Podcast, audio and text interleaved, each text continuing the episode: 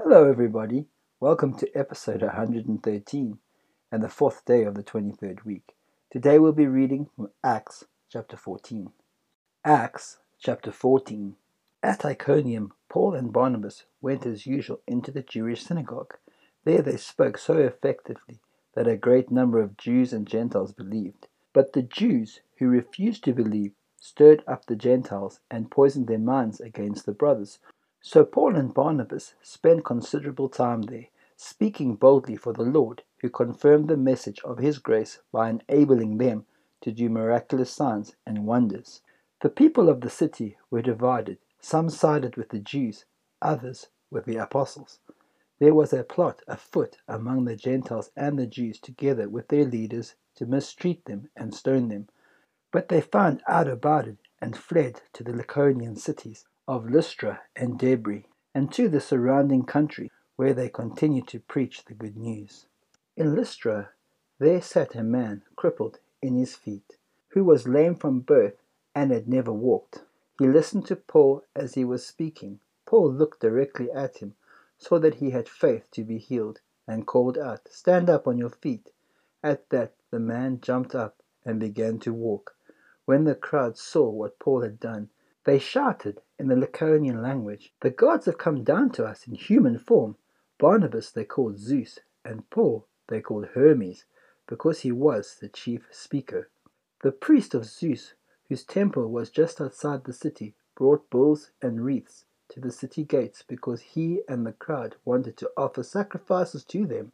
But when the apostles Barnabas and Paul heard of this, they tore their clothes and rushed out into the crowd, shouting, Men, why are you doing this?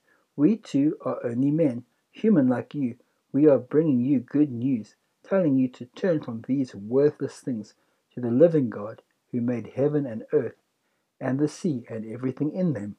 In the past, he let all nations go their own way, yet he has not left himself without testimony.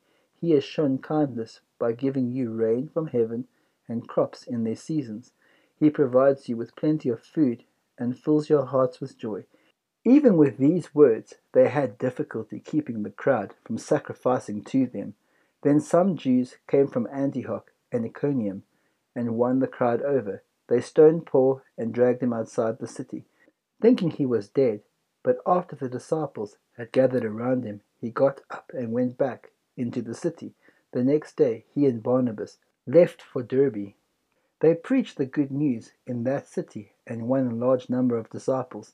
Then they returned to Lystra, Iconium, and Antioch, and strengthened the disciples and encouraging them to remain true to the faith. We must go through many hardships to enter the kingdom of God, they said.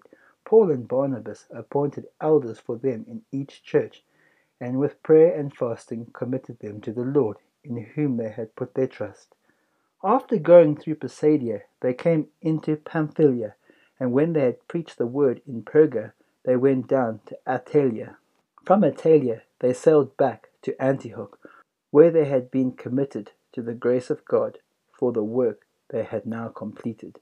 On arriving there, they gathered the church together and reported all that God had done through them and how he had opened the door of faith to the Gentiles. And they stayed there a long time with the disciples. Thank you, everybody. Back tomorrow.